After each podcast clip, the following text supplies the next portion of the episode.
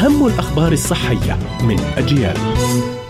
إليكم موجز لأهم الأخبار الصحية. أخصائي أمراض جهاز بولي يقول إن اتباع نظام غذائي يحتوي على نسبة عالية من البروتين يزيد من خطر تكون الحصى في الكلى.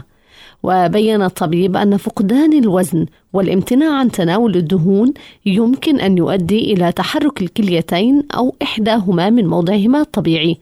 كما أن اتباع حمية كيتو الشائعة الغنية بالبروتينات تشكل عبئا إضافيا على الكلى وتزيد من خطر تكون الحصى فيها وتلفها وبين الأخصائي أنه لا ينبغي أبدا استخدام أدوية مضرة للبول لفترة طويلة دون إشراف طبي بهدف إنقاص الوزن لأنه يمكن أن يؤدي تناولها إلى قصور كلوي مزمن.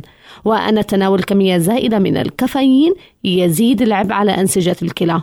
الأبحاث تتوصل إلى أن نقع القدمين في الخردل والماء يسرع الدورة الدموية ويساعد على وصول الدم للأطراف ويزيل أي انسداد سواء كان في شريان القلب أو الشريان التاجي.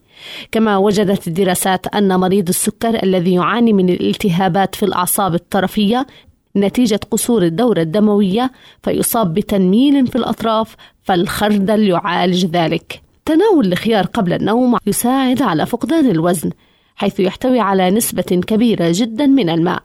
فتناوله قبل النوم يساعد على التخلص من السموم. وفي محاربة رائحة الفم الكريهة وتقوية جهاز المناعة في جسم الإنسان ما يعمل على حماية الجسم من الإصابة من الأمراض. ومن فوائد الخيار قبل النوم أيضا تنظيم سكر الدم وتعزيز صحة الجهاز الدوراني والحماية من الإصابة بأمراض المناعة الذاتية.